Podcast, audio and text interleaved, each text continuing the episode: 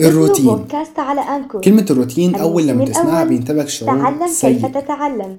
استنونا كل دايماً لما الساعة بيجي في دماغك حاجة بتقتل الإبداع والابتكار. ولكن الروتين هي حاجة كويسة جدا لو أحسنت استغلالها. المذاكرة مثلا لو حولتها لروتين أو كعادة ده هيفيدك جدا. ولكن عشان تبقى عارف في الأول إحنا بنتكلم عن المذاكرة خلال الترم أو خلال السنة كلها كعادة مش وقت الامتحانات. وقت الامتحانات الكلام ده ما ينفعش نطبقه أنت غصب عنك لازم تذاكر. لأن أنت عندك وقت محدود وعندك وقت محدد للامتحان. طيب نكمل كلامنا. المذاكرة نحولها لعادة إزاي؟ اولا تختار لنفسك وقت مناسب. يعني مثلا بعد صلاة الفجر. ومش بعد صلاة الفجر وتسيب الموضوع مفتوح. لا انت بتحدد وقت معين بتشتغل عليه. مثلا ساعة ساعتين نص ساعة كل واحد وعلى حسب عادته. ولازم الوقت دوت بمرور الوقت بيزيد. يعني مثلا ممكن تبدأ في الأول نص ساعة بعدين ساعة إلا ربع بعدين ساعة وهكذا. تاني حاجة ممكن تختار مكان محدد للمذاكرة. ما تعملش عليه أي حاجة غير المذاكرة. ولا تاكل عليه ولا تشرب ولا تمسك الموبايل تشوف النوتيفيكيشنز بتاعتك ولا تعمل أي تصفح لوسائل التواصل الاجتماعي طول ما أنت في المكان ده. عشان عقلك يشترط إن المكان دوت مرتبط بس بالمذاكرة. ودايما خلي الشغل بتاعك ليه وقت بداية ووقت نهاية. لأنك لو بدأت ومش عارف هتنتهي إمتى ده هيخلي المذاكرة تقيلة جدا عليك. لأنك بتبدأ ومش عارف هتخلص إمتى. وخد قاعدة جميلة جدا. بتقول اجعل لكل عمل وقت لا يتعد لا تتعداه ولا تشرك معه فيه سواه. مادام حددت مثلا إن أنا هذاكر نص ساعة الوقت ده ما تتعدهوش. هو نص ساعة ما تزودش عن نص ساعة. وما تشركش معاه حاجة تاني. ما تعملش حاجة في النص ساعة دي غير المذاكرة وبس. وطبعا ما دام اتكلمنا عن المذاكرة يبقى نتكلم على فترات الامتحانات والوقت اللي بيكون قبل الامتحانات. أو نتكلم على مشكلة التسويف بصفة عامة. التسويف في الحقيقة كلنا بنسوف ولكن بدرجات مختلفة. منا اللي بيسوف بنسبة عشرين في المية ومنا اللي بيسوف بنسبة تسعين في المية ومنا خمسين خمسين. طبعا كل واحد على حسب شخصيته وعلى حسب طبيعته الخاصة.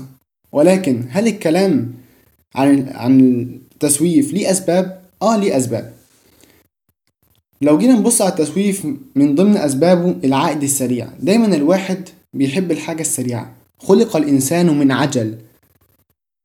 يعني إيه حاجة سريعة؟ أنت عاوز تكتب post على الفيسبوك مثلا تلاقي الناس بتعمل لك like أو بتعمل لك comment حاجة سريعة. فأنت دايما محتاج العائد بالنسبة لك يكون فوري. أما لو قلت لك تعالى ذاكر العائد بتاعها متأخر خالص. فأنت ده بتست... بتستثقله فأنت عاوز حاجة بسيطة ما تستثقلهاش مثلا مثال تاني الرياضة. الرياضة عشان أقول لك مثلا يبقى عندك جسم كويس متناسق وعندك لياقة محتاج تلعب رياضة. ولكن ده هتلاقيه له عائد بعد مثلا خمس ست شهور سبع شهور. لا أنت عاوز تلعب دلوقتي وعاوز تلاقي العائد في نفس الوقت وده مستحيل. تاني حاجة بعد العائد السريع تجنب الألم. الإنسان بيحب دايما يستسهل وي- ويخلي نفسه في, ال comfort zone أو منطقة الراحة. مش عاوز يتعب ولا دماغه ولا جسمه.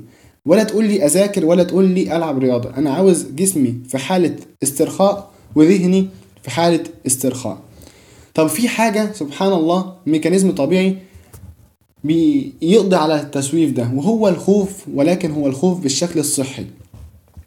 أديك مثال يبين لك اللي أنا أقصده. تخيل مثلا لو أنت عندك مادة وعندك قبلها ست أيام تذاكر. أول يوم أنت مقدار الخوف بتاعك يعني لسه بتقول قدامي وقت أذاكر. تاني يوم بدأ مقدار الخوف عندك يزيد شوية. اليوم التالت زاد أكتر. اليوم الرابع لأ زاد كتير.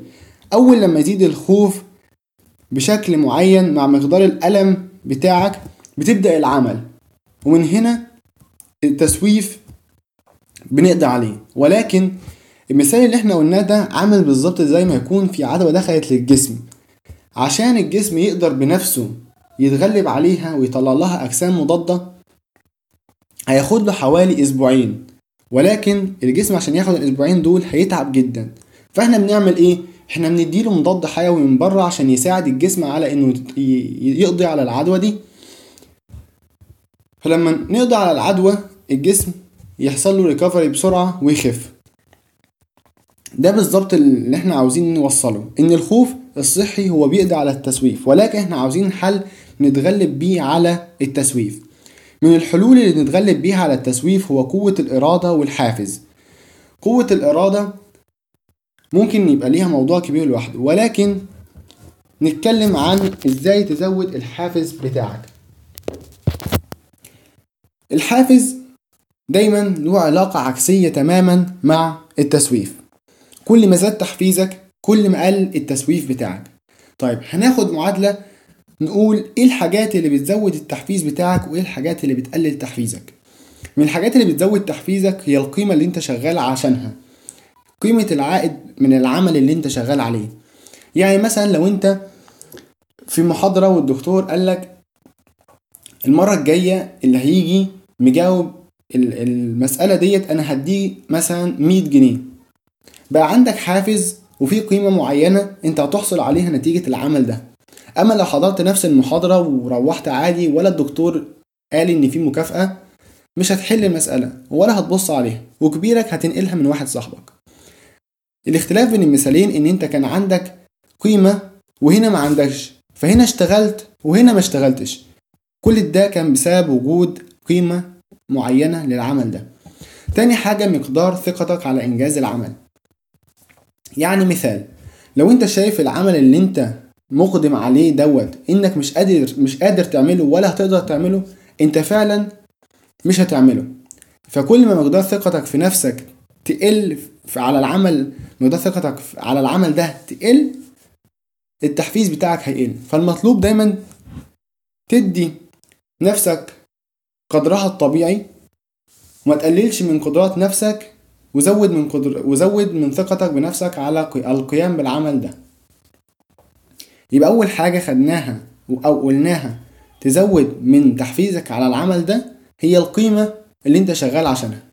تاني حاجة لما تزود مقدار ثقتك على إنجاز العمل ده هي... هيزيد التحفيز بتاعك. من الحاجات اللي بتقلل التحفيز بتاعك هي الفترة الزمنية المطلوبة للعمل. يعني من المثال اللي قلناه من شوية لو انت عندك امتحان وقبليه مثلا ست أيام كل ما تزيد المدة كل ما يقل التحفيز بتاعك وهيقل العمل. طب إيه ممكن تعمله عشان تتغلب على حاجة زي دي؟ في حاجة أنا شخصيا كنت بحاول أعملها في في, في الامتحانات اللي بيكون قبلها فترة فترة كبيرة. كنت بوهم نفسي إن بدل ما يكون في ست أيام قبل المادة إن أنا عندي بس تلات أيام. أنا فعلا ما كنتش بخلص عند التلات أيام لأن فعلا الكم اللي موجود قبله ست أيام مش هعرف أخلصه في تلات أيام بس كنت بخلصه في أربعة وده كان بيفيد جدا معايا وبينفعني. وإن أنا ببقى مستريح نفسيا إن أنا خلصت كم كبير ولسه قدامي تا- من رابع حاجة بتقلل التحفيز بتاعك هو مقدار ضعفك أمام المشتتات. يعني أنت قاعد بتذاكر وفجأة جالك notification تروح سايب المذاكرة ورايح على طول تبص على ال notification أو وأنت بتذاكر افتكرت قرايبك اللي متصلتش بيهم بقالك 25 سنة وجيت دلوقتي ضميرك ينقح عليك وإنك لازم تصل رحمك. أو قاعد وجي في دماغك أي حاجة رحت سايب بالمذاكرة وقايم تعملها. مقدار ضعفك قدام المشتتات لو زاد تحفيزك على الحاجة اللي بتعملها بيقل وبيقلل ويشتتك ويقلل من قوة من قوة عملك على الشيء دوت. طيب إزاي تقلل مقدار التشتتات دي؟ لو أنت بتذاكر تمسك ورقة وقلم وأول لما يجي في دماغك أي حاجة من الأفكار الجهنمية اللي بتجيلك دي تروح كاتبه على ورقة. وأول ما تخلص ال- المذاكرة بتاعتك أو العمل اللي أنت شغال عليه تقوم وتعمل الحاجة اللي انت عاوز تعملها دي. وفي الأغلب هتلاقي حاجات انت مش عاوز تعملها ولكن كانت بتجيلك عشان تشتتك. تاني حاجة اشتغل في focus mode يعني انت مثلا حدد لوقتك لنفسك مقدار معين من الوقت مثلا نص ساعة. أو زي ما بنقول اللي هو ال Pomodoro technique. اللي هو خلال النص ساعة ديت أنا مش هفتح فيها لا فيسبوك ولا أي حاجة من وسائل التواصل الاجتماعي. لما انت قلت لنفسك هو نص ساعة بس أو ساعة إلا ربع أو 25 دقيقة أو ايا يكن الوقت اللي انت محدده مش هتفتح فيه أي حاجة. انت اديت لنفسك focus mode اللي انت بتركز بس على الحاجة ديت ومش هتبص على حاجة تاني. فدي من ضمن الحاجات اللي تنفع معاك جدا. ومن ضمن الحاجات برضو اللي تزود قدرتك على آه، ثقتك على إنجاز العمل ده من ضمن الحاجات اللي قلناها اللي هي مقدار الثقة على إنجاز العمل. في حاجات ممكن تزودها. إزاي؟ أنت مثلا بتذاكر مادة معينة. المادة دي اعملها محطات. يعني قسمها زي ما هي متقسمة شباتر. طيب الشابتر ذات نفسه قسمه يعني قسمه لأجزاء صغيرة. وكل ما تقسم أكتر وتخلص الجزء اللي أنت قسمته ده هيديك حافز إنك تخلص الجزء اللي بعده. آخر حاجة ممكن تقلل لك التسويف إنك ت- تشتغل في بيئة بتحفزك على العمل. يعني لو تعرف إن واحد صاحبك هتذاكر معاه مش هتلعبه ما تذاكروش أول مرة لوحديكوا.